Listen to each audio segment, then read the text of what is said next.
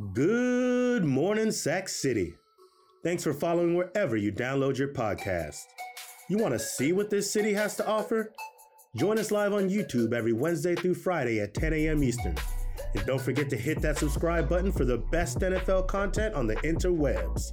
Sack City, baby!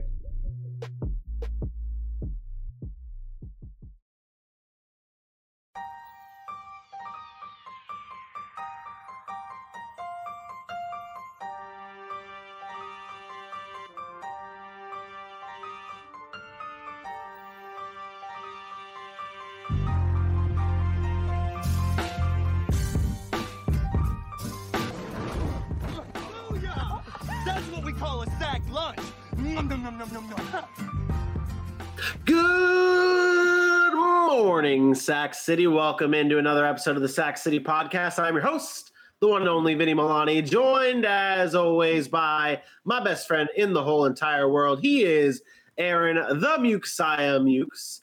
And below us, we have your boy, everybody's boy. He is AJ Johnson.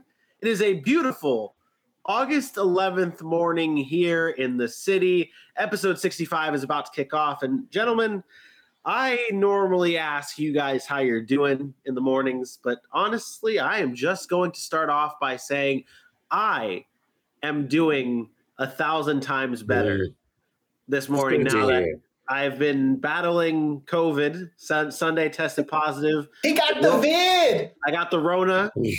I still am testing positive, but I'm feeling better. And I was like, we're, the, the intro's playing, and I'm thinking to myself, man, like, I'm feeling good. And if you guys ca- uh, were able to catch our fantasy show yesterday morning, if you didn't, go check it out on YouTube right now.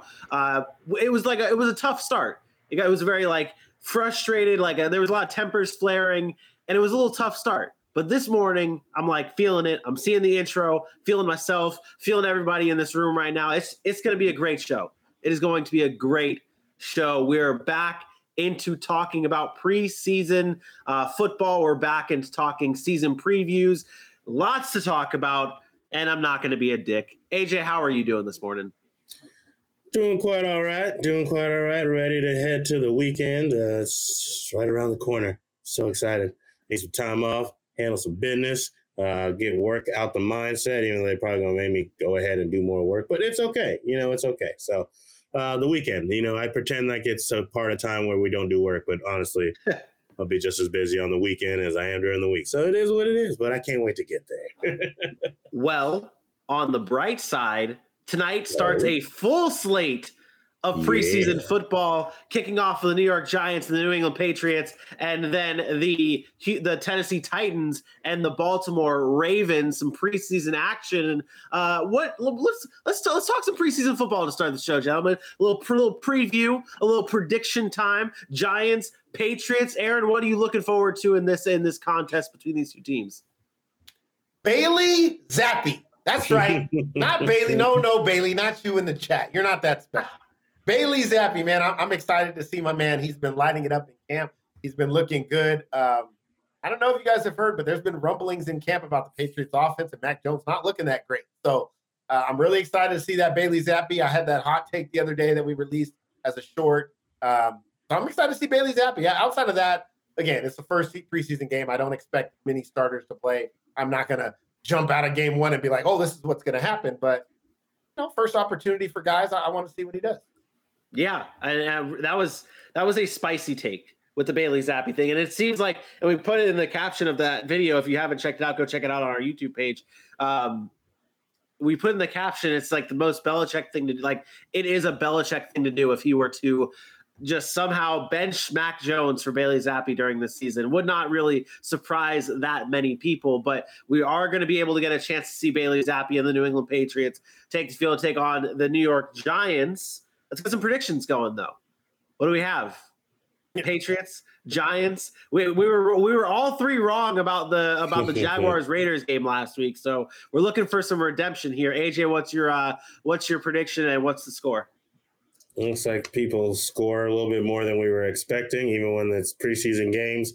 But then I say that, and I'm like, it's the Giants and the Patriots, and uh, I don't have a lot of faith. But Uh, I'm gonna go with the Giants 24 to 17.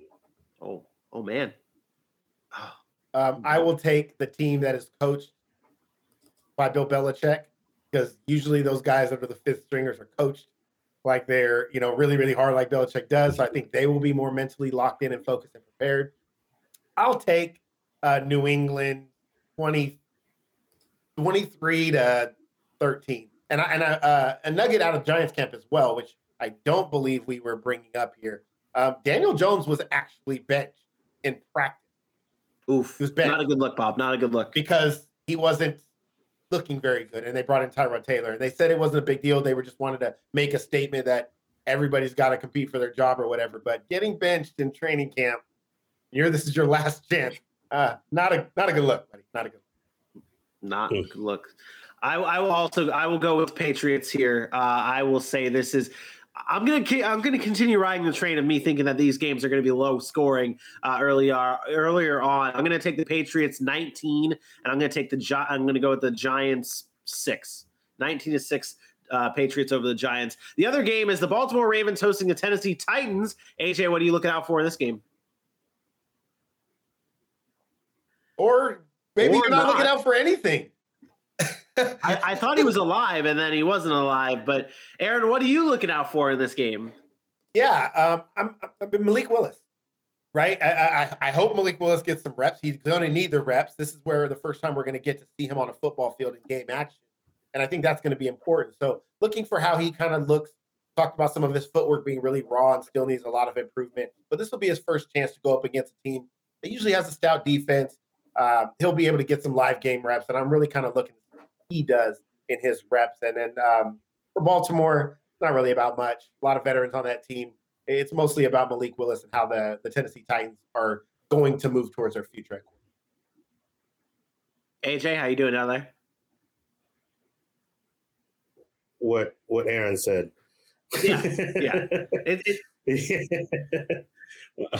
if you on the on the Ravens on the Ravens side, uh, just to see what rookies are really competing. If there there's some flashy guys, you know, Ravens is a culture spot, you know. So which of these guys who are fighting for roster spots, uh, like embody that type of culture and and show that on the field, so they can stay around for a couple extra weeks. Uh, but other than that, yeah, it's Malik Willis and what their future does look like and how long they're going to be handcuffed to Ryan Tannehill. I, I'm honestly a little bit more. I, not, I don't want to say more interested in in the Ravens side of things, but I have a, a, a strong interest in the wide receiver position for the Ravens. Obviously, we talked about how weak they have been, and and we know Lamar Jackson isn't going to be the guy throwing him them the ball in this pre- preseason game. But I'm very interested to see how the wide receivers step up because that's what you guys talk about roster spots, things like that. Who's going to step up at the wide receiver position? Who's going to go out there and make these big type of plays? Because although it is the preseason, these plays are going to matter for these wide receivers. Who is going to show that this this coaching staff that they can go out and make those big plays? Guy, whoever's behind Rashod Bateman is going is going to need to step up, and that's what I'm I'm very interested to see. Aside from the Malik Willis stuff, because that is obviously that's that's the big time the big time get here in this game. Uh, give me the Ravens here, or you know what? This seems like a Titans win. Give me the Titans here, 27 20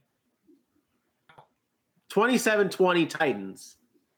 Wow, high scoring in that one. You went away from. Um, to me, it's, this is easy. Um, Baltimore's three quarterbacks are Lamar Jackson, Tyler Huntley, and Brett Hundley, um, who have played, been around. Um, I trust that they're going to have more NFL experience, have started games.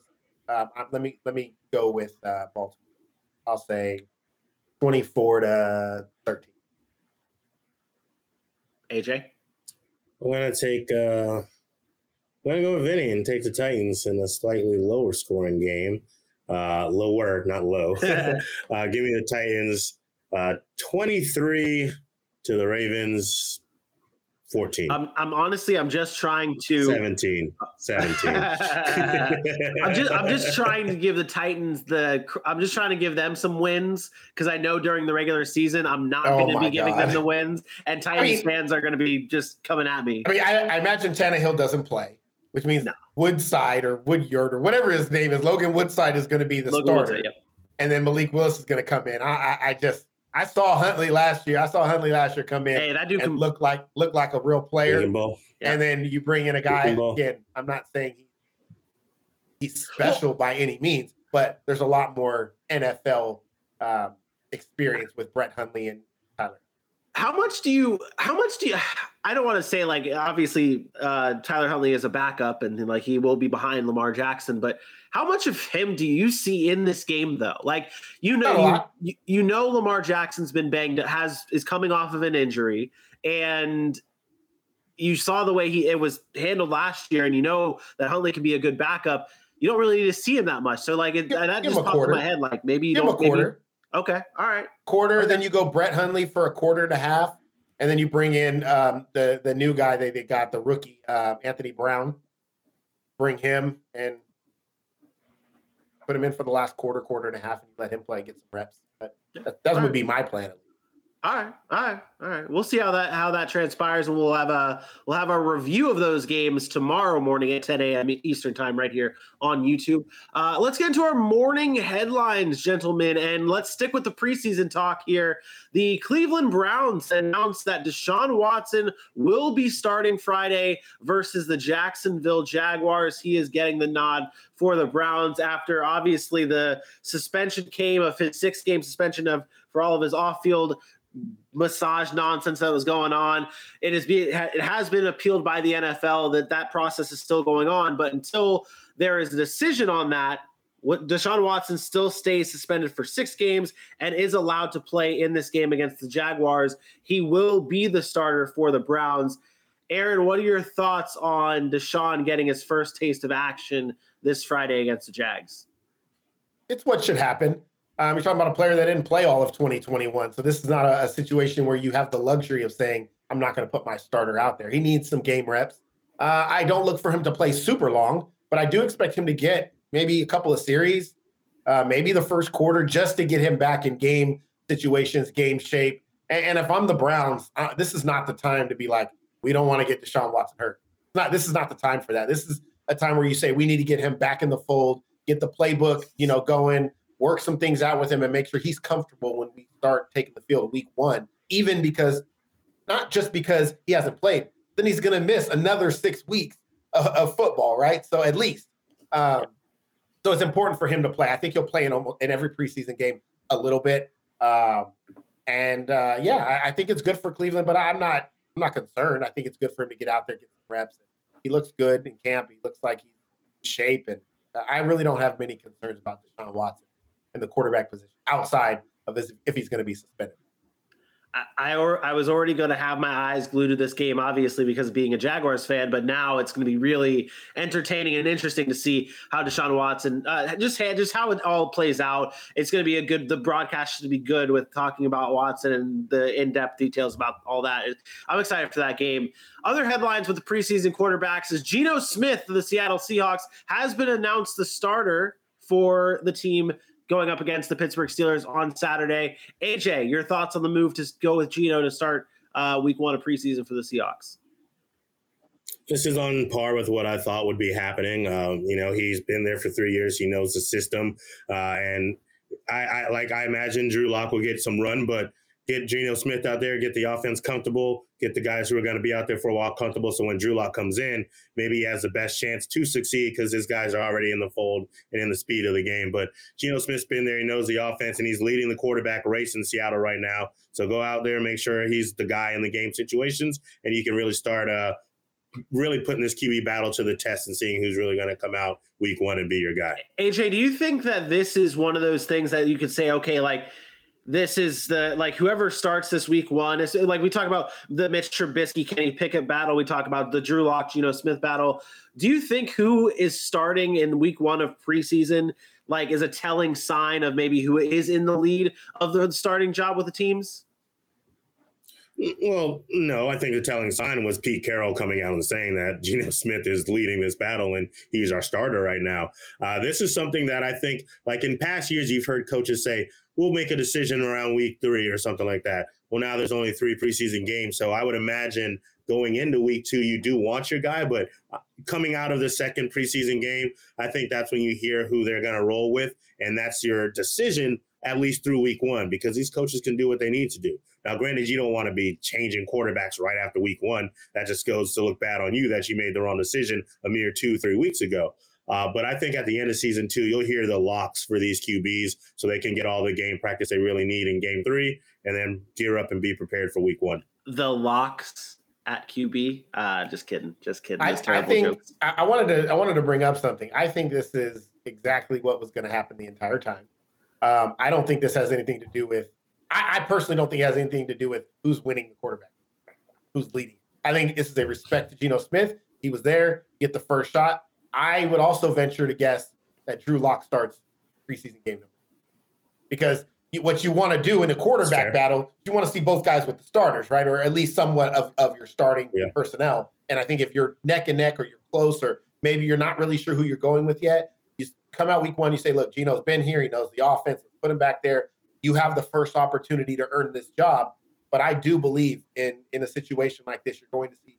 It wouldn't shock me, I should say, if he Drew Lock week two start, and then they make their decision and say, okay, Geno, you get the week three or Drew Lock, you're going week three. And I think that will be the telling tale about who's actually leading this race.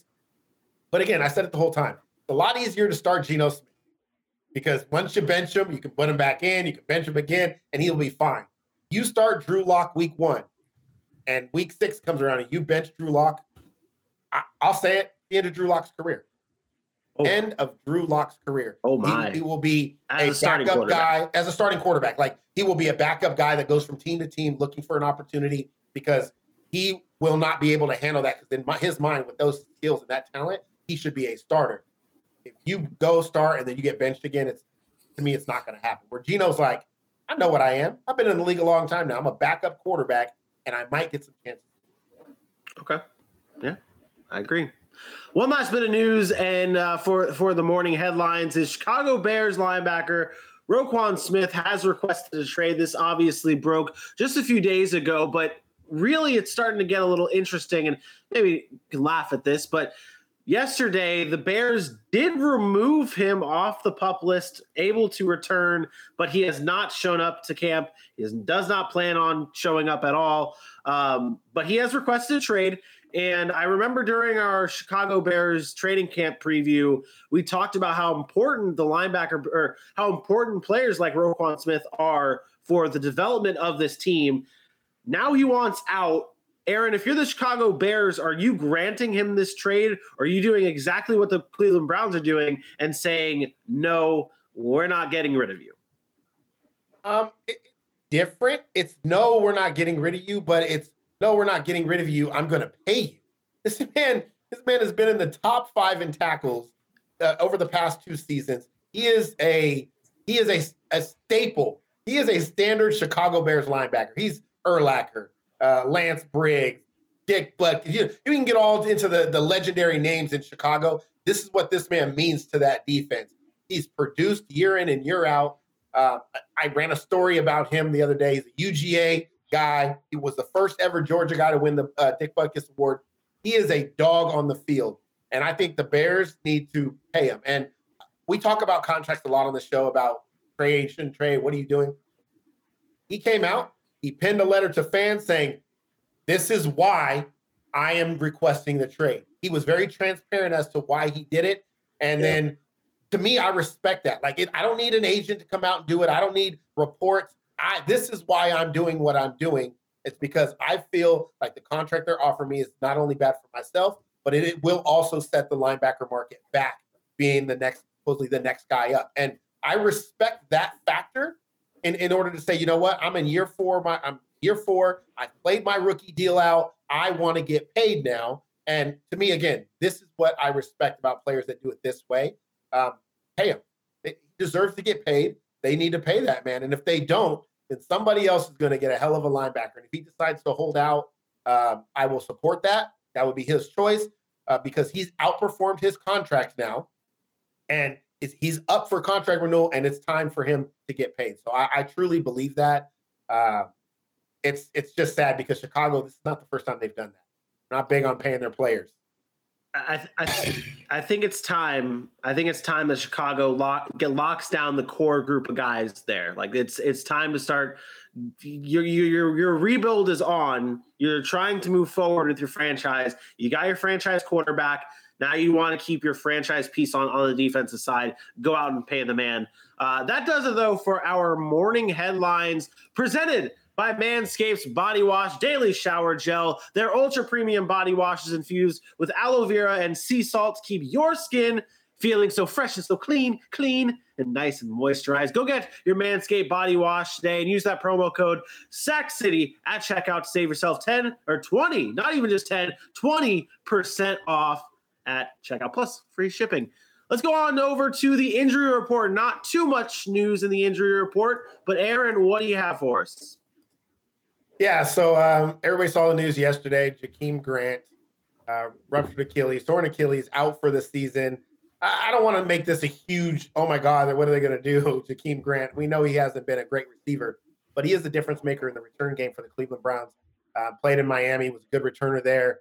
Uh, it's unfortunate. We never want to see a player go down, uh, especially in training camp, without getting an opportunity coming over from an, uh, an old team to a new team. And they really liked what he was, what kind of camp he was having. An electric player. They are going to be without him for the remainder of the 2020. So that that hurts the Cleveland Browns, especially in the return game. And then some other notes: uh, Russell Gage and Ryan Hainsey uh, leave practice early for the Tampa Bay Buccaneers, and I think this is one of those teams, right? They're a veteran team. They hate to see guys go down. It's like, man, we're set up to be a Super Bowl winning team. Both guys go down. Russell Gage was a newcomer coming from Atlanta in the division. We expect big things from him. They don't think it's going to be a big deal. It was a leg injury. And then with Hainsey, uh, it's one of those situations where you just lost a Ryan Jensen, uh, and and now you're losing Hainsey, who was the next man up. So carted off from practice. Uh, that could be something severe. And then we're talking about where do you go next? The next guys they have is Nick Leverett, John Molchon. Who are those guys? We've never heard of them. So uh, you worry about that center position now in, in Tampa and what that's actually going to look like. And if anything else, maybe they can figure out a way to patchwork it. Relationship between Tom Brady and his center is going to be an issue. That's a guy that's been in the league for as many years as Tom Brady. He needs to be able to trust the guy that's right in front of him. So uh, that that should be an interesting kind of um, thing to look at as we move through the preseason. Who can kind of step up and fill that? Yeah, and and on and honestly, I mean, you look at the Russell Gage thing. Russell Gage just he limped off. He limped off the field. He was able to walk to the locker room under his own will. Hainsey's not was not in that same boat. He got carted off, and I, that might not be like the completely telling sign of what it is, if it's serious or not. But like, yeah, just not good news to Tampa Bay Buccaneers. Well, fat, guys, about, fat guys, you know, they can't walk, put as much weight on their right? You know that that's why I did have that note there of like, you know, it might not be the completely telling sign because he's I, like yeah. as I was like, ah, he is a bigger guy. Maybe he just doesn't want to be to. I don't know. Um, but we're talking. There, there were some. Uh, there were some immediate reports afterwards saying that it was another situation of just bad cramping. So uh, he may actually be all right and be back out there in a day or two, but uh, they don't think his is that bad either. But still, like we're talking daily, this is happening. Yeah. So and and you're going to need that that time with Tom Brady. Like that's the thing. You are going to need that mm-hmm. every day counts uh, for for the center of the Tampa Bay Buccaneers. We're going to talk about the Bucs and their season preview in just a few moments. But first, AJ, please do the world a favor, a big time favor, and tell the people where they can follow us at. Good morning, world. What up? Welcome to Sack City. We're so happy to have you rocking with us as you do so often right now, every Monday, Tuesday, Wednesday, Thursday, Friday, and probably, maybe, we'll see, on Sunday. You know where you can find all that noise on Sack City Pod, Facebook, Twitter, Instagram, YouTube, and TikTok. When you head over there, go ahead, hit those likes, hit those loves, and of course, hit those shares and those subscribes. We need it because we want it, because we want to give you the best content of football on the web. So head over to Sack City Pod on Facebook, Twitter, Instagram, YouTube, and TikTok. Hashtag GMSC. Can't wait for you to rock in the city. And if you haven't heard, now the Sack City podcast is brought to you by Manscaped, the best men's below the waist grooming. Their products are precision engineered. Tools for your family jewels, people performance package, the ultimate, ultimate men's hygiene bundle. Join over 6 million worldwide who trust Manscaped with an exclusive offer 20% off, free worldwide shipping with the code SACK City. if my math is correct, that's 12 million balls. And if you don't know about the performance package, the 4.0 performance package has arrived and it's a game changer. The Lawnmower 4.0, the trimmer is the future of grooming and dare I say the greatest ball trimmer ever. Also included in there, you get the weed whacker, which is also waterproof. You get the the ball deodorant. You get the the Manscaped underwear, and you get a little newspaper to read while you're doing the business on the toilet. But make sure you go ahead and go to manscaped.com, get 20% off and free shipping with the code Sack City. What are you waiting for, people? Unlock your confidence. And as always, right tools for your duels Boom, there you go. The Dallas Cowboys, the Tampa Bay Buccaneers, the two teams we are covering this morning in our season preview. We're starting things off with Aaron's Dallas Cowboys. Lots of chatter to get into with the Cowboys. And honestly, guys, I don't I didn't think about this that much, but I saw when I was doing my research today, so many people down on the Cowboys this year just because of how much they lost in the offseason, including guys like Randy Gregory and La'el Collins. So we're going to get into those big losses, but we're going to start on the offensive side of the ball. And with you, AJ, what is the biggest weakness when it comes to this Dallas Cowboys offense? You know, uh, the first inclination people have is to point to these wide receivers, uh, but I'm not on the same page. Uh, I'm stuck looking at uh, Aaron's face there and wondering if I sound all right. Uh, so we're going to keep going. uh, my, my thought process here is actually going to be the offensive line. Uh, you know, this is a team now that kind of had some, like you mentioned, he had La'el Collins leave. We finally get to see Tyron Smith last year when he's healthy. Uh, he's one of the best tackles in the league, but I mean, he only played 68 of the last 100 games, so hopefully his health can be okay. Uh, we got a Terence Steele who came back last week. I'm assuming this isn't going well. You sound great. You sound great. You sound you, fine. Just, you just You're can't good. see you at all. Ah, all right. Well, then I will just continue for the wonderful audio listeners. Uh, Terence Steele last year was one of the better little success stories. He finally uh, came back from being one of those liability type pieces and became somewhat of a, you know, I won't say success story, but a guy who was a, a nice starter. The issue that you have now is after you get those guys who've been there for a while, you're talking about a lot of guys who are just young. So you, you know, we were very high on a Tyler Smith that they drafted out of Tulsa, but they may be using him as a left guard. Uh, you can think about Josh Ball, who may be fighting for that swing position on the tackle side. But there's just, if you want to think about the depth they have, it's all very young, unproven, and untested. Uh, and you know, you can point to the thought process about. I think it was about a week ago. People weren't happy watching uh, Dak Prescott get rushed in by the defense over and over and over again. So I'm thinking this offensive line is going to need some work. And if you want to point to where I think the weakness is right now, I'm going to go with that offensive line in Dallas. Er, eh, every, eh, every oh, and now I'm back. You are. Every every Dallas Cowboys statement that goes on tonight, I'm gonna have to see how Aaron's thoughts are because you are our Dallas Cowboys insider here. What are you? What are your thoughts on AJ's assessment of the weakness of the Dallas Cowboys offense? I mean, talk about offense, three units, right? Well, you're not looking at the quarterback position. We all know Dak Prescott has been able to put up numbers. We look at Zeke and Tony Pollard and we say that they're, they're good enough, right? They're, they've been great over there, you know, over the past couple of seasons. And then you look at the wide receiver position, which AJ kind of alluded to. But this is a team that's never really had that standout wide receiver. We we can look at an Amari Cooper who put, you know, who put up good numbers, but he was never that one of the top receivers. So I think they find ways within their offensive team to get guys involved, to make Michael Gallup useful, to CeeDee Lamb be that now next breakout guy. So I'm not, I'm, I'm there with AJ. I think it is the offensive line because that's where the most questions are really at. It's um, it's a matter of I, I'll tell you this. I don't doubt the talent of the Cowboys offense. Their offensive line comes down to. If Tyron Smith and Zack Martin are healthy, this offensive line will. Offensive line. The problem then comes when you have to start moving guys because Tyron Smith is out. And then you got to figure out, well, who am I going to fill with that void? Am I going to move Terence Steele back to the left side? Then who goes on the right side? Do I move Tyler Smith in? And then you start losing this cohesiveness.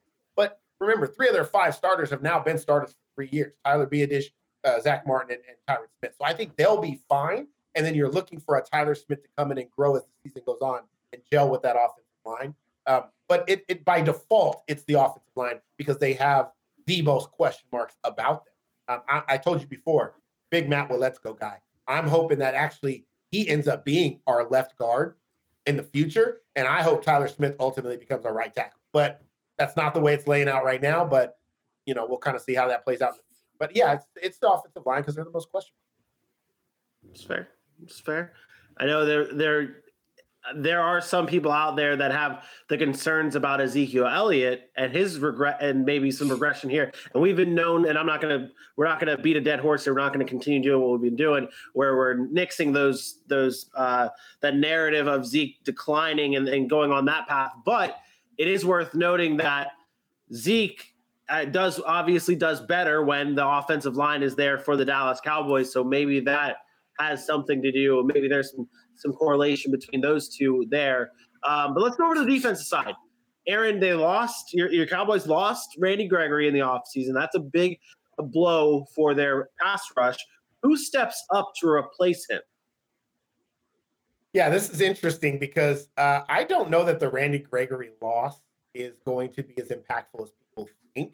Um, by, by, the way, Randy Gregory doesn't get a lot of credit that he deserves. He is a he's great at creating pressure, even though it never equated to the sack numbers. But I think by the signing of Anthony Barr, by bringing in guys like Dante Fowler, uh, veteran presence on that defensive side of the ball, again, it makes you be able to use Micah Parsons in so many different ways. And I think being multidimensional, allowing Parsons to play off the ball, rush the passer, play inside, play outside, I think that's going to be the ultimate benefit of how they create pressure.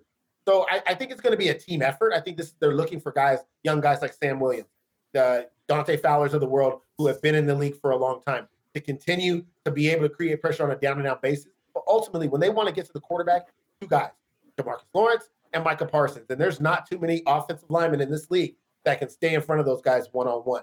And if you double one, usually the other guy's getting one on one. So um, as far as like staple bookend pass rushers, if your team has two elite pass rushers, usually we're talking about you as being one of the best pass rushing league. Well, the Cowboys have two elite pass rushers in Demarcus Lawrence and Micah Parsons. So I'm not as concerned about the loss of Randy Gregory. Um, to be honest, I'm more concerned about his loss in the run game and how he sets the edge, what he was able to do in that facet of the game. But I think, again, with the veteran leadership of guys like Dante Fowler and Anthony Barr, I think they can offset that. And I think at the end, how are you? Fe- how are you? Randy Gregory. Randy Gregory at times just kind of felt like a perk. I mean, we knew what he was capable of, and we knew how nice it would be for him to be a part of that Dallas Cowboys rush. But he, you know, always in trouble. He finally got back, got hurt, came back, did play well, and then he's gone. So it was like, hey, it was nice to have him, but he never really, in my opinion, got the foundation of that Dallas Cowboys defense anyway. So to lose him, sure, of course, a talent like that it hurts, but I mean, the Dallas Cowboys onward into the future in that in that aspect. That's why you can't pay him 70 million. I mean, to be honest, like when when he right. when he had the deal with Dallas, I was like, cool, we got him back, but I, I felt like we had overpaid a little bit. I thought he was worth a big contract, but not that big. And then I was like, okay, we got him back, cool, whatever. And then when he went to Denver, I'm like, too mad that we get to save that that seventy million dollars and we can spend that elsewhere. Save that money. Yeah. It, so again, he's good. He's a, he's a very good football player. Um, probably more impactful um, for guys that understand X's and O's and what he brings to the table than, than he does in the stat sheet. He'll be fine in Denver, but it's not a to me. It's not something that's going to break the Dallas Cowboys. What they did last one other note on this defensive side, one other question, and we're going to talk about Trevon Diggs uh, in the uh, when we talk about the odds. But do you see a maybe a regression? Nah, you know what? I'll save this for the odds talk. We're going to talk Trevon Diggs and his interceptions when we get to, to odds talk. Let's go to the schedule for the Dallas Cowboys and uh, AJ. What do you think is the defining part of the Cowboy schedule? Uh, I'm gonna I'm gonna say the first six weeks. I think that's a very important time for them. In that span, uh, not only do they play basically their entire division, they also play the three of the last four uh, Super Bowl uh, participants. Some very tough names, some very tough teams.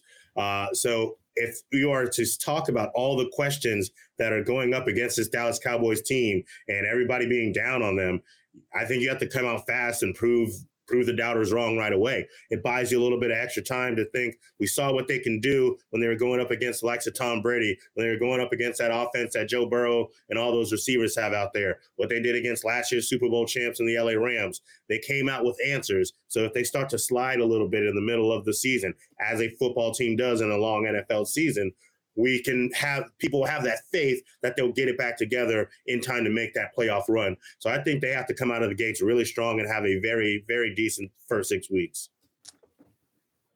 Oh, AJ, oh AJ. I, I, I mean, it's not. I'm not like arguing. I, I just completely disagree with with that thought process. I, we start. Wait, uh-huh. I shouldn't say we. The Dallas Cowboys are a team that, when usually on their good years, eight and one, seven and two, and then down the stretch is when we start to question. They're not playing their best football when they go into the playoffs. Ultimately, results in playoff losses. Um, I don't think the first half of the season matters at all, and they have their toughest games then. I have them, I think, going three and three um, to start their first six weeks. So what? Might be right there, like in the NFC East, what they always talk about. Um, to, to me, it's the last seven games. I'm sorry, last eight games. You look at the last eight games of the year, and they're all winnable football games. They're all games that, if you were to probably look, they probably are favored in most of them. And I, I again, you get the Colts at home, the Giants at home, Texans at home. Go to Jacksonville. We know they're not. Jacksonville's not going to be favored. You hey. get Philly at home. The only game you might be the underdog, really, in that in that situation, is at Tennessee. Just because, and by then we all expect Tennessee not to be very good the Cowboys should be going into the playoffs next year with seven or eight wins down the stretch, and they should be playing their best football entering the playoffs, not stumbling into the playoffs and then everybody's picking the 49ers to upset them because of the way they've been playing. They're going to do that anyway. But they won't if they're playing hot because every year, what's the narrative? Cowboys are seven and one, one of the best teams in football. They lose four or five going down the stretch. Oh, that team's going to lose in the first round of the playoffs because their offense isn't what it was early in the season. This is about building. I'm I'll tell you, uh, getting the the analyst side out of it. As a Cowboy fan, I am sick and tired of starting seven and one, six and two, and being like, yeah, we're one of the best teams in football. Two and four, I don't care. Start there. And then at the end of the season, win five, six, seven games in a row and show me that you're building in, at the right time, which is going into the playoffs. If they falter down the stretch again, and maybe they did build themselves up to a nice record to get into the playoffs, they'll be out in the first round again. Because we've seen it year after year. The hot teams going into the playoffs, stay hot. Saw it with the 49ers last year, saw it with the Rams last year, see it with the Chiefs every year. Chiefs last year, to be honest, they got hot second half of the season and they ran through the playoffs. Cincinnati ran all the way to the Super Bowl. You don't start hot, get cold, and then all of a sudden back to the playoffs and you're like, okay, now we can get hot again. Not, it doesn't mm. happen. I'm not saying it's never happened, but look at the teams right. that have done. I mean, I I do find it interesting though, like, cause so where you went and where I went, that middle part of where I was thinking that they are, you know, will start to falter is about on par because as I was saying, they pick it back up when they get back to the end of the season. I think about like last year when they were losing games to the Denver Broncos and losing by a field goal to the Raiders in that little pocket where things just get really tough and then they get it together. But it wasn't. It, it wasn't win. It I don't. I guess I don't mean it, it, really equating to win because last year they won games late in the season, right? But they weren't playing.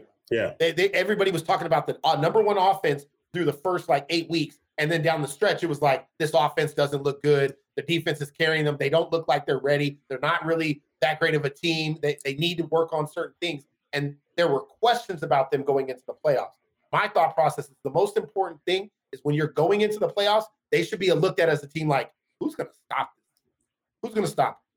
But so, and, and I know this is dangerous because it's the preseason and we don't really know a lot of what these teams are. But based on what you had just said and what a lot of us probably believe about that last stretch of the schedule, like you said, they're all very winnable games. You look at those teams, and most of the time, yeah, they should be winning that game. So, what does that say if you're already taking a team that you expect to win and should win when they're coming in? Sure, they're playing decent, but if they're not playing decent against top tier competition and the people they're going to be in the playoffs against? Is it not just a little false sense of hope that you got these little W's and you're looking okay, but it's against the Dylan's favorite five? I just don't think it. Twelve. I just don't uh, think it matters and. Like like I said, the Niners. We I get look at a team like a team like the Niners last year, who struggled against good football teams early in the season, got some winnable games, and they're beating certain teams, and then down the stretch, like it was like they beat everybody. They just couldn't. You know what I mean? Like when you get hot, Yeah. it doesn't matter Yeah. who you play. That's why I say we can go beat the Jacksonville Jaguars, but if we're beating them 24-21 and Dak Prescott throws for 202 and two touchdowns, two picks, and we squeak by, but we got the win. I'm sorry, I'm not going into the playoffs like we're 12 and 5. We're, we're gonna win. Like it's to me, I want to they should be blowing those teams out. They should be dominating those teams where we're looking at them like we do usually in the early parts and saying that is the best team in football. That's the narrative the Cowboys have to have. Cowboys cannot go into the playoffs with question because we've seen it before. They're not a team that can just flip the switch. They are the team that they have to get rolling, and when they're rolling, they're really good. And we've we've seen it. Can't just flip the switch. I worry about that. Um, we I just I just know what the NFL's about. It's too long of a season. Mhm. Cincinnati 10 and 7, but they were winning when it mattered. Kansas City was late in the season, winning Yep. when it mattered. 49ers winning when it mattered. All deep playoff runs. We can go back to every Super Bowl team that's been, they usually get hot late in the season. Not saying they don't lose any games, but it's usually five and one, six and six and oh late in the season. They're not going one and three to end the stretch or or even two and two looking, eh, we're not really sure about this team and then turning it on. I just don't see that very often in the NFL. And I don't think that can happen to the Dallas Cowboys if they want a chance. And if it does, or if it doesn't look like that, who's under the most pressure for the Cowboys? Oh, it's easy. It's it's Mike McCarthy. Is it? there's nobody on the Dallas Cowboys as a as a as a player that's really under that much pressure. Uh, part of the reason is why is you can't you can look at Dak Prescott and say, "Oh man, we paid you forty million. Yeah, but he ain't going nowhere, and you're probably gonna have to give him another contract. Like, because what quarterback are you to replace him? Um, you can talk about Zeke, but after this year, Zeke's really not guaranteed any more of that money that people talk about, and he's been pretty consistent. You can always move on from that. CeeDee Lamb's too young to really put pressure on him. Micah Parsons and those guys are really young to put pressure on him. It's it's right to Mike McCarthy. Right to Mike McCarthy. He's the only person. He ain't Jason. Garrett. he ain't getting he ain't getting year after year after year of mediocrity. If he's not delivering, they're gonna let him go and find the next Sean guy. Payton watch. Maybe, maybe maybe there's one guy that's a sneaky name, and that's uh, he's not going to be. no- It's Kellen Moore. Like I, I that was Kellen line Moore, through- Kellen Moore had, has had that offense really good in the early parts of the season, and then faltered a little bit. Like that guy that's supposed to be maybe a next head coaching candidate. If that offense sputters, that pressure could then create where he doesn't get job opportunities and things like that. But ultimately, the guy that's going to pay the price for that is going to be Mike McCarthy. Yeah. I, I I had three people listed in my head for the guys who could be possible answers for under the most pressure was Mike McCarthy, Dak Prescott, and Kellen Moore, just because of the way that offense ends up looking if it does falter at all. Um, all right, let's go into odds, and then we're going to into record predictions for the Dallas Cowboys here, and then we're going to get into our preseason ranking for them as well. These are the odds, the prop bets that I've listed for you, gentlemen. And if you guys are new to the show, if you didn't catch our uh, episode uh, on Tuesday morning, uh, we are doing our locked and loaded Sack City bets where our fine gentlemen here, AJ and Aaron, are going to give us their locked and loaded bets that you can take to the bank. You can cash these bets in at the end of the season and win you some money. Uh, Cowboys over under 10 and a half wins. Ezekiel Elliott over eight and a half touchdowns, rushing touchdowns, and uh, Trevon Diggs over four and a half interceptions. Aaron, start with you, the Cowboys insider. Which bet are you locking in from this list? Um, the, I think the easiest bet is taking the the minus one ten and taking the Cowboys over ten wins. I think they can get to eleven and six uh, with that schedule, especially the schedule down the stretch. I think they're a good enough football team to do that, but I'm not going to. Um, I'm going to take the Ezekiel Elliott over eight and a half touchdowns. I think. Wow. I, I, I mean, people are down on Zeke, but every year he's producing. Every year he's putting up touchdowns. I believe there's only been one season where he hasn't put up at least nine touchdowns total. So that didn't say rushing touchdowns; it said touchdowns. So I'm assuming it's total touchdowns. I said I did say rushing touchdowns though. I just couldn't fit it in there on the graphic. Okay, so if it's rushing touchdowns, that makes it a little bit different. But you know what? I, I'll still take the over there. Um, I'll take the over. I think he gets the goal line work. especially with got without guys like Amari Cooper, maybe Michael Gallup early in the season. I do think Zeke's going to have a bounce back year where he doesn't It, look like he looked, I guess, last year to some people. I, I think he he still put up over a thousand yards, but I think it'll look a little bit better than what it looked like last year to most. I, I think it's funny not only that AJ's frozen. I did come up with this to make this happen. Uh, for for the time being until he gets back. Uh, but I did notice Wow. though that one of the bets, and this might this might be an even more of a lock for Ezekiel Elliott this season. Uh, his over under on yards this season, I think. Let me find it. Where what total rushing yards this season? Over under eight hundred and seventy four yards. I'd bet a million. Yeah, I, that that's a bet right now. Like that is a bet for. I would, I would bet. I, I mean, like, I'll be honest. If I was rich right now, I would go throw millions of dollars on that. It's And I it's- get it. Injury could happen, and I yeah, I could be screwed out of my money. I know I'm being a little fussy when I say this, but right now I would go lay my money on over 870 yards for Ezekiel Elliott in a 17 when the man yeah. has not missed, but two, three games in his entire career outside of the suspension.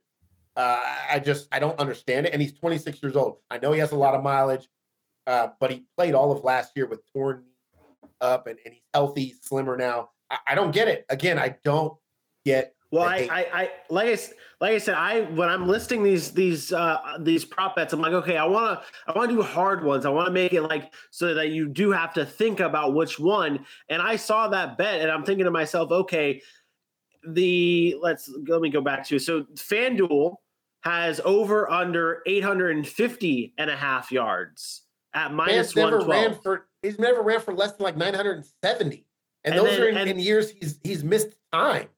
There- there's there's three major sports betting groups that ha- that have it all listed at 875 and a half 874 and a half 850 and a half. None of those bets none of those odds uh, ha- include yardage anywhere close to 900 yards. So it's just it's I, I, I didn't know, and that's rushing yards. That's just rushing yards Give me the overs on all of them. Make some money. aj Great what timing odds are you, what, what odds are you going Um, with I was gonna tell you, I, I thought you picked some really good ones there because at first I was like, oh, that one, oh, that. I, I had to second guess each of them, uh, but I'm gonna I'm gonna go with uh, Trevon Diggs over 4.5 interceptions. Uh, he's just too good of a ball hawk. Uh, I mean, yo, we're talking six weeks in a row that he had an interception last year, and unless these guys just decide not to throw his way, which is possible, but I don't think so because he also gave up a lot of big plays, which means he's going to get tried a little bit. Uh, so I think give me 17 weeks. I think this man can get five interceptions. Uh, I'm gonna go with Trevon Diggs. I think that's actually a pretty easy lock in my opinion. I wish Dylan was here for the sound effect because you just literally went whoop, tossed it up there, and just knocked it Mhm. out of the park right there for where I was going to go with this Trevon Diggs talk because I saw four and a half interceptions for his over under, and I was like, okay, which are we going to see this year? Are we going to see Trevon Diggs become more of a? I, I don't think he can become like that big of a shutdown quarterback where he's not going to get thrown to, but maybe quarterbacks are a little bit more cautious with him, and he doesn't get that many interceptions this year, but. Four and a half may be a low bar for someone who had so many interceptions last year. Aaron, I will never bet on interception. Ever. Okay. The over under on, the over on the over on under on interceptions is just not something that I would ever say is a lot. Greatest corners, the best ball hawks, they have seasons where they have one pick. Um, they have seasons where they have eleven, like Trevon Diggs had last year. I I, I fully believe and he, that he's capable of going four and a half. But when you ask me what's a lock, I, I don't know. Maybe they tell him they don't want him to be as aggressive. So um, I, I, I, I just I worry. I, I do worry that four and a half might be a little too much. Uh, I don't know what that was about, but yeah. I, again, I, you can say, it, but I just don't. I'm not betting on interceptions. Interceptions are too hard to come by. There's many great corners in the league that don't get four interceptions. Look at the top interceptions numbers, and there's many good corners that don't get That's fair. interceptions. That's fair. I, I understand your thought process. I'm good. the you know, Aaron, you did bring up, and that's our prop bets here. You did bring up that you could go with the over under 10 and a half wins. And AJ, you might have been able to go with that as well. uh, I looked back at everyone's record predictions from our old from our uh, show during the offseason of what the Cowboys are going to get. Let's see if you guys can match that. You guys did both pick over 10 and a half wins though, so that bet could be a lock as well. Aaron, record predictions for your Cowboys. Yeah, 12 and 5. I said it before, I'll say it again. Um, I'm pretty locked in on that 12 and 5 number. I got them losing games that are tough on the road at Philly, on the road to the Rams, Tampa Bay, um, stuff like that, on the road at Green Bay. But outside of that, when you look at their schedule, they have some favorable home games, and then some of their road games are winnable games. The one toss up game I have them winning that is a possible loss, really, for me is that Minnesota game. Uh, they Minnesota always plays them tough. It's on the road, new offensive coordinator. They got a bunch of talent on that team. They could be a good sneaky team this year. Um, I mentioned that as well. So, um, yeah, I, I, I, just think I just think it's a 12 and 5, 11 and 6, worst case scenario type season. Worst case scenario is 11 and 6? Yeah, barring injury. Okay. Okay. Barring AJ? So I have him at Aaron's worst case scenario, and uh, I'm going with 11 and 6. Uh, I think uh, Philly will get them. I think they'll falter a little bit in the beginning of the season. I think Cincinnati comes out hot. Um, the Rams, I think, will be a tough one for them. And uh, I think Indy down the stretch is another game that uh, they may they may lose going up against a Matt Ryan led team that has a little bit more structure and a quarterback that doesn't just you know give it away to the NFC East anytime he has the ball. So uh, I went with eleven and six, and uh, I feel like they're around that area. Yeah, that's so. Both you guys kept consistent uh, with your your off-season predictions. I will also go with that. I'll stick with what I had at 12 and 5 for the Dallas Cowboys. Uh, similar to what you guys said, it's it's one of those things that their schedule they do have their tough games, but they also have their their cakewalk games, and I think that they take advantage of those type of matchups. And I think the Dallas Cowboys are going to prime themselves up for another good possible, uh, hopefully a good possible playoff. Where I think they get past one game this season. I, I the playoffs. I think they end up getting past the first round or the second round, whether it's wild card, divisional, whichever one. I think they end up getting past that. So that's that's what. And you know what I'm I'm noticing here as we wrap this up. Don't bet on your Cowboys on all of the prop bets on your whatever because the over under for the Cowboys right now 10 and a half wins. That's it. All of us have them worst case scenario 11 and 6 like barring injuries of course. But like right. that's a lock. The, all the Ezekiel Elliott bets right now seem like just locks. Keep it, keep, like keep that energy. I just want everybody to keep that energy I, because I know what happens. They'll go six and one. Everybody, oh, best team in the league. Ah, the best team in the league. Ah, and then they'll falter down the stretch and we'll have the same deja vu all over.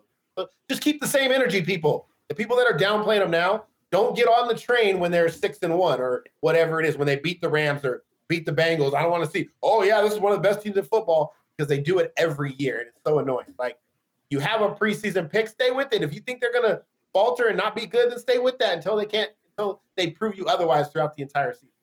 Keep that same energy. Hey, hey, you making Aaron from Austin very happy with your uh with your hype for the Cowboys this season. So let's uh let's finish this off. Let's move on to the uh gonna go Austin from Austin. Yeah, no, I, I, was like, I was like, man, Aaron's a Cowboy fan. What city could I tie into that? And Aaron from Austin was the first one that popped up. I digress. Let's end, let's uh let's finish it off with the second team on our preview. It's the Tampa. Nope, nope, you did it again. Did it again. Where are they power ranked? The Dallas Cowboys. We have them ranked on Sack City as the number eight team as we enter our preseason power rankings. Uh, number eight's pretty high. We seem to be a little bit different than the consensus out there. I've seen power rankings as low as 15, which I'm not mad at. I know there's a lot of question marks, but I think playing in the NFC helps. Sack City, we put them in around eight. Consensus. Thank you. Thank you. Good looking out. Hopefully, I don't forget that with our next team. The Tampa Bay Buccaneers are our last team of the evening to preview. And uh, this team on offense, we talked earlier on in the show about the injuries that they're battling. Chris Godwin obviously hurt. Russell Gage hurt in practice. Their center Ryan Jensen gone. Battling a lot. There's a lot, but with all of it being said, Chris Godwin has to be one of the biggest players on this offense that's go that's battling and dealing with an injury. Aaron, I'm I'm going to give you two questions, and I'm not going to give them to you as a double barrel. I'm going to go one by one here. Two questions. Offense. What is Chris Godwin's status right now? What is it looking like? When's he coming back? What's the expectations for him when he, when we can see him uh, back on the field? Uh, first off, the injury, I, I'm very encouraged by what we've seen. Already back in practice. And although he hasn't participated in full speed 11 on 11 reps, the main thing I look for when we're dealing with an ACL injury, cutting, right? It's can a receiver get in and out of breaks? And he's been doing a lot of that at full speed, which is good. That's the first thing I'm looking for is can he get in and out of breaks? He's been running routes, he's been working in individual drills, and that's big for overcoming that mindset of can I still do the things that I used do? And I, I watched some video of him. He looked good doing it. Did it look like maybe he's at 100%? No, but I don't need him to be at 100% week one of preseason. So that was encouraging. Um, that's the biggest thing I was looking for. And I think so far in camp, he's trending in the right direction. Not a guy that you have to rush back into preseason because he needs reps. He just needs to feel 100% confident that his knee is not going to give out when he wants to. A lot of times, ACL about here, it's about getting over that mental hurdle. And I think getting out there and running routes and cutting, I think that's the first step in getting over that. With him coming back early on in the season, what does the wide receiver group as a whole look like with Godwin there, back, coming back from injury, Evans there being the consistent Mike Evans that he always is, Russell Gage, Julio Jones now there. What does the receiver position look like for It's an embarrassment of riches. Oh yeah, especially for a guy like Tom Brady, who's 45 years old, who came from a New England system that had guys that you couldn't even name, N'Keal Harry and you know, all these guys. Who's the guy again? I keep Jakobi Meyers. He doesn't score touchdowns, and all these guys. And now you get to go to a room where oh Godwin's hurt, but I got Mike Evans. Oh uh, Russell Gage goes down. Oh well, I get a, a veteran like Julio Jones, and even though I've talked about him being old, like just to have that guy in your locker room as a presence in the wide receiver room is something special. It's an embarrassment of riches. And then you have Tom Brady. So I'm sorry, I'm not crying any tears for the Tampa Bay wide receiver room about them falling down and getting injuries. Um, this team is going to be okay. Okay, they got Breshad Perriman, who came in and made plays with Tom Brady, Tyler Johnson, Scotty Miller. All these guys were on the field with Tom Brady at points of time the last two seasons, winning Super Bowls. So their their receiver room is one of the deepest ones in the NFL. They will be fine. Tom Brady's going to find a way to make it work. I have zero, zero, zero concerns about anything that's going on in that wide receiver. You hear that, AJ? They have Scotty Miller. They have Scotty, Scotty, Scotty Miller. Good old yeah, Scotty Miller. You need a guy to bring some water. I mean, he's a pass catcher. He's a pass catcher, unlike Brandon Bolden. Oh, oh my goodness! Good, oh my goodness! All right, who also, who also, by the way, played with Tom Brady. Running back Let's go over to the defensive side of the ball, AJ. What's the biggest question mark on this defense? You might feel like it's a cop out. It might feel like it's an easy answer. And it's the opposite of what Aaron was just talking about in the receiver room. And it's something I do have concern with for this defense. The only question mark I really have is can they stay healthy? This was the downfall of the Tampa Bay Bucs last year was everybody was getting injured. They lost cornerback after cornerback after safety after cornerback. And you look at these guys now and they're healthy. I mean, you want to point to that offensive line? Why? Vita, Veda himself is knocking people left and right. You want to talk to the linebackers and the pass rushers? Aaron's guy, Joe Tryon, is turning it up, and everybody has nothing but great things to say about him. We know what Lavonte David's about. We know what Shaq Barrett is about. We know what JPP is about. The only thing that this defense makes that I have to worry about or is a question mark is can they stay healthy? We've already seen the issues on the offensive side of the ball and people going down. We already seen conditioning problems. Three guys now carted off because of cramps.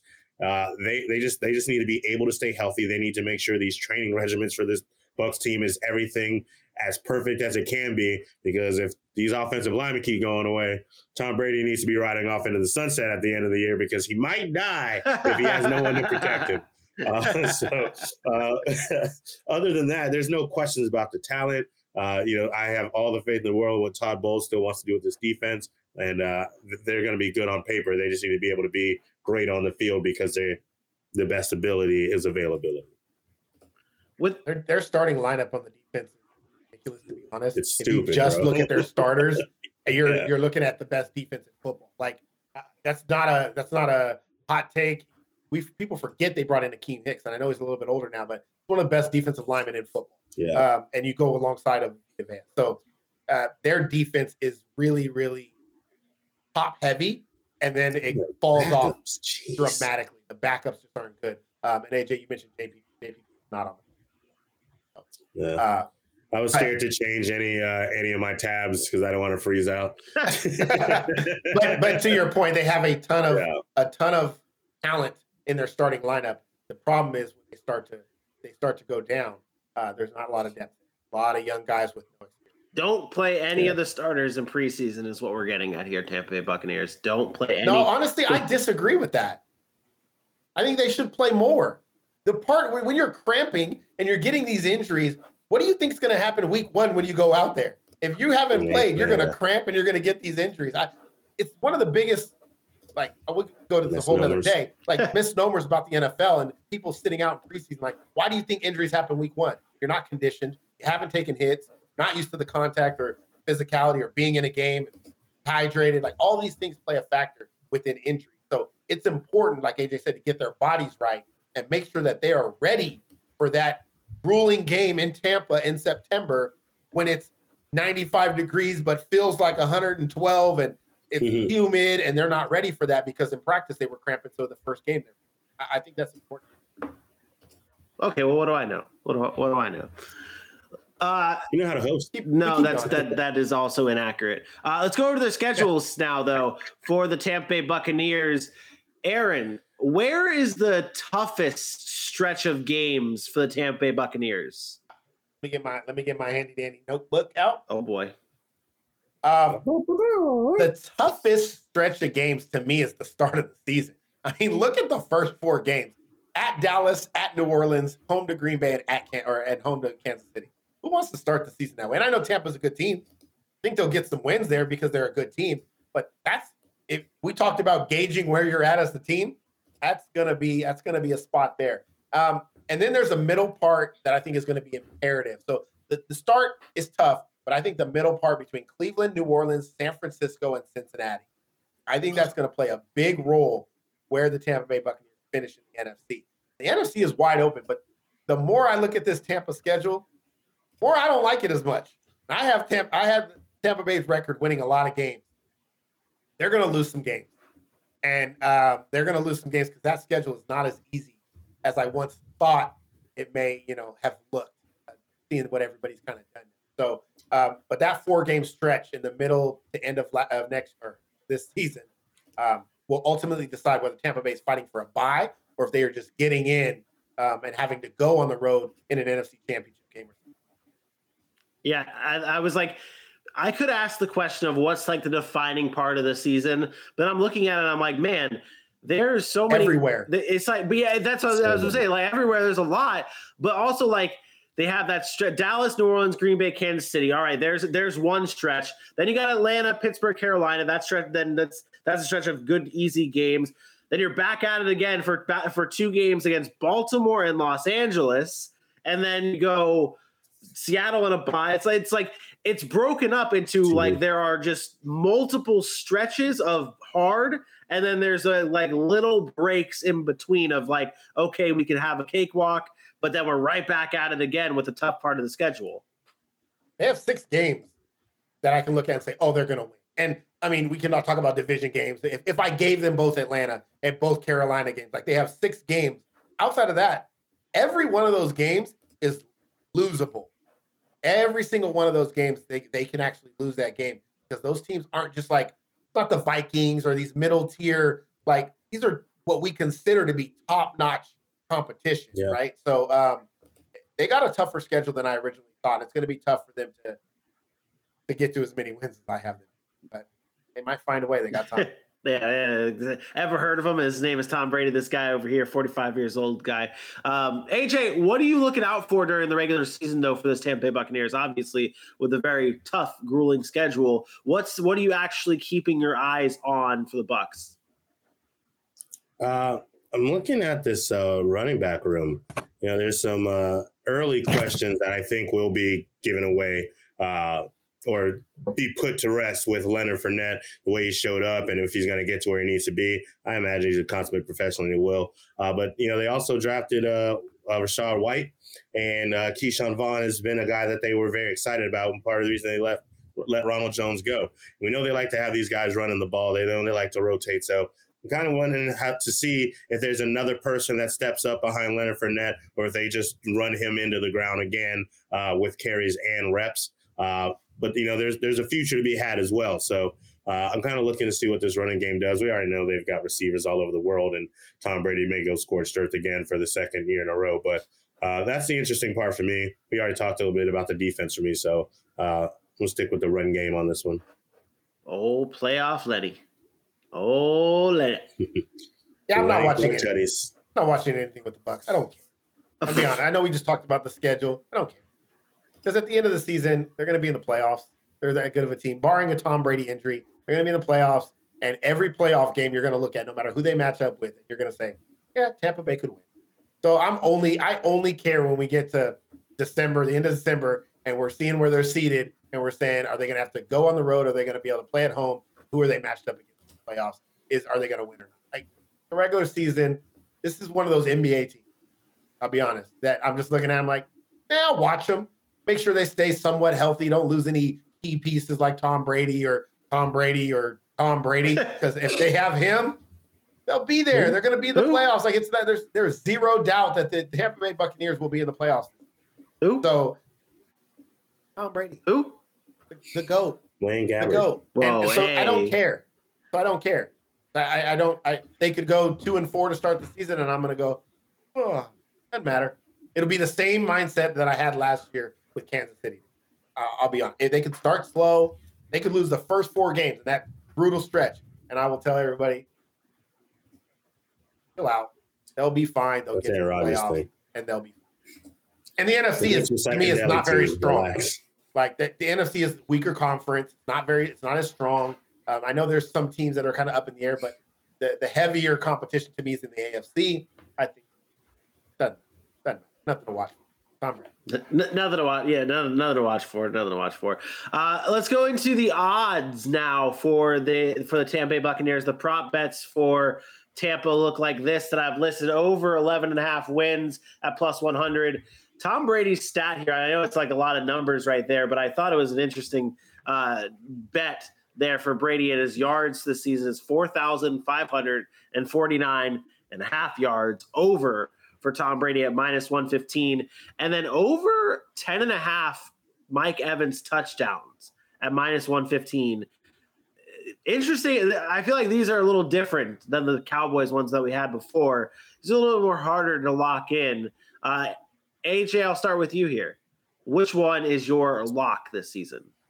Thought you would start with me, and uh, you know uh, we talk about all those weapons in the wide receiver room.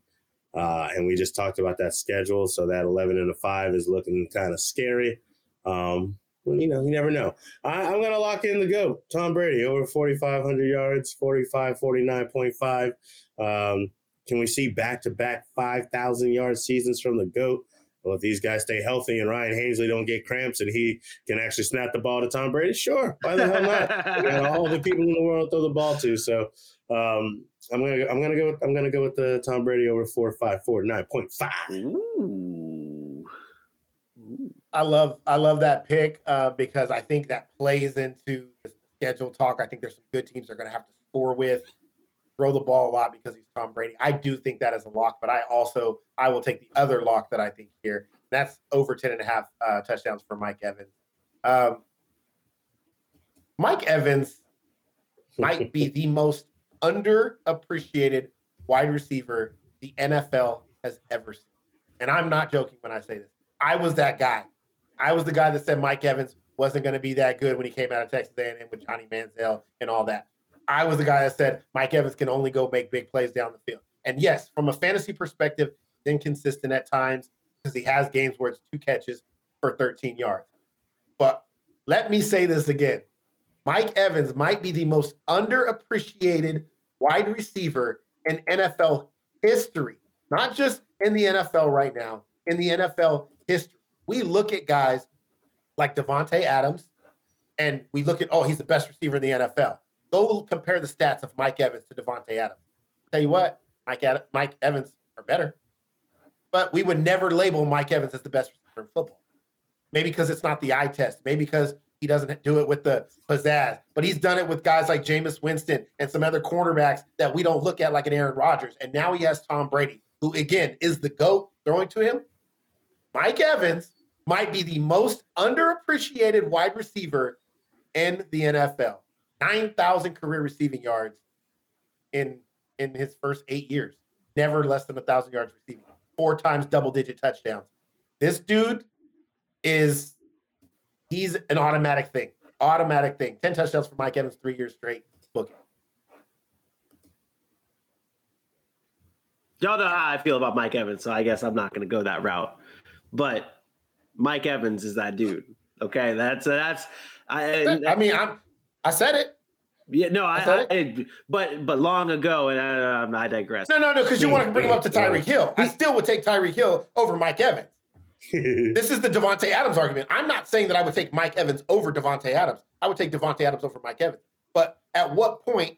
And I don't even want to run the risk of sounding like somebody on TikTok. But I did see something on TikTok where a guy came out and said, "At what point does production come into the conversation about like when does production beat skill set and talent? You know what I mean? And Mike Evans may yeah. not be the most talented route runner, or may not be the what Davante Adams or Tyreek Hill is from an electric standpoint. But at what point do we count production? And I think we're at that point with Mike Evans, where the dude just comes in year after year after year and does the same thing. And it's not always pretty. It's not all.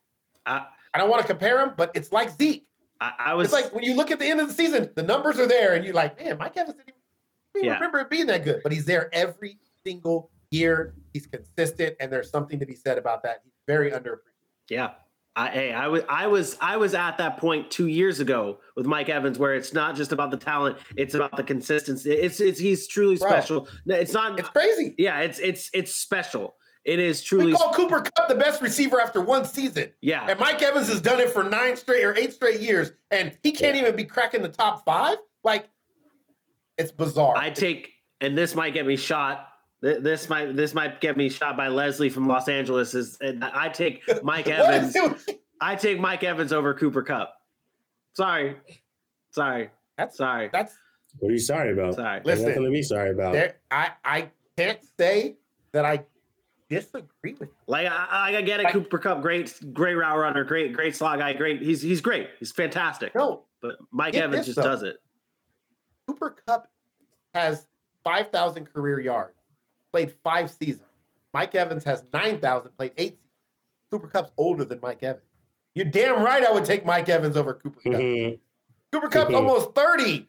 He got five thousand career receiving yards, and we will label him the best receiver in football. And Mike Evans has done it for eight seasons, younger than him, consistent, 10 touchdowns every year, and yet can't crack. So look.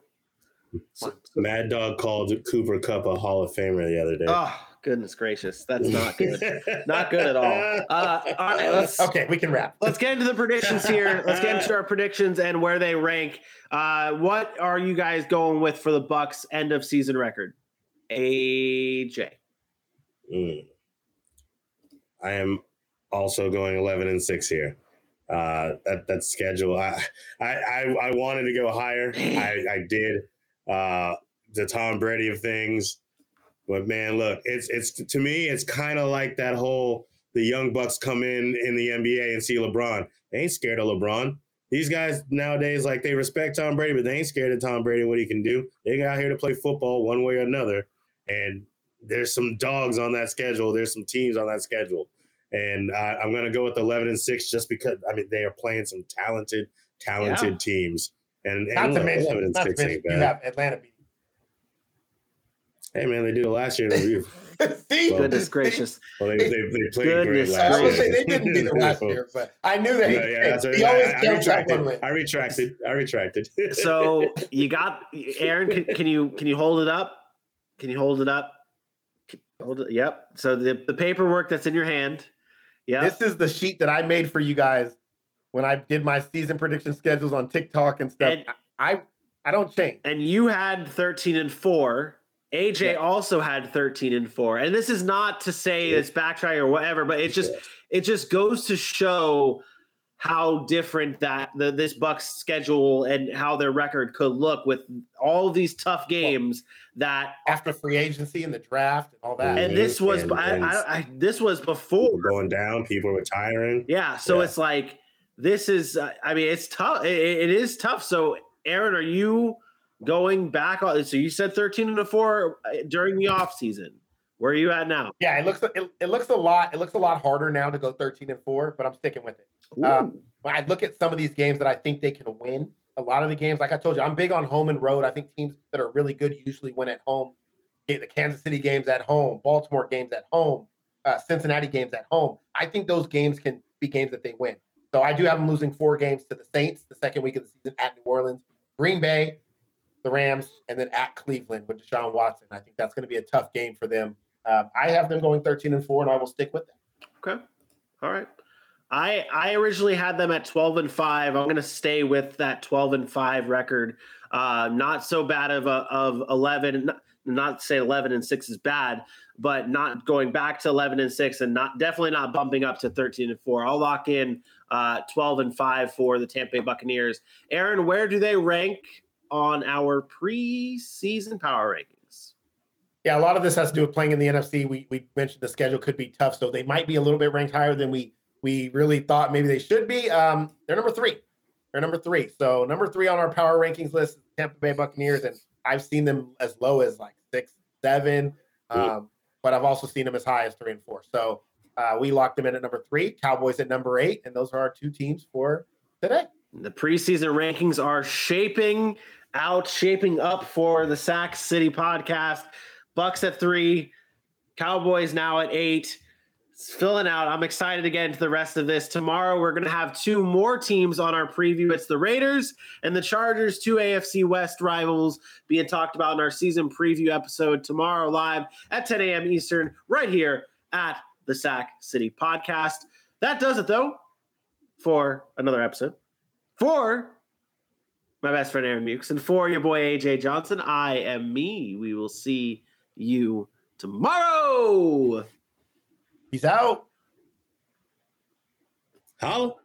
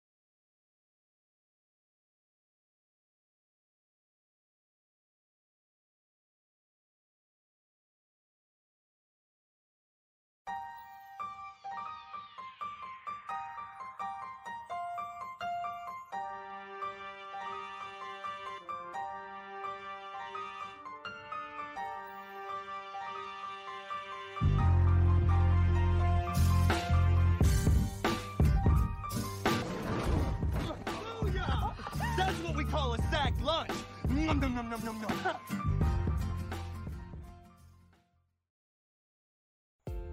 How was that for some top tier NFL content? If you enjoyed that episode, go ahead and hit that follow button before you go. And don't forget to check us out on your favorite social media platform at Sack City Pod. Welcome to the city.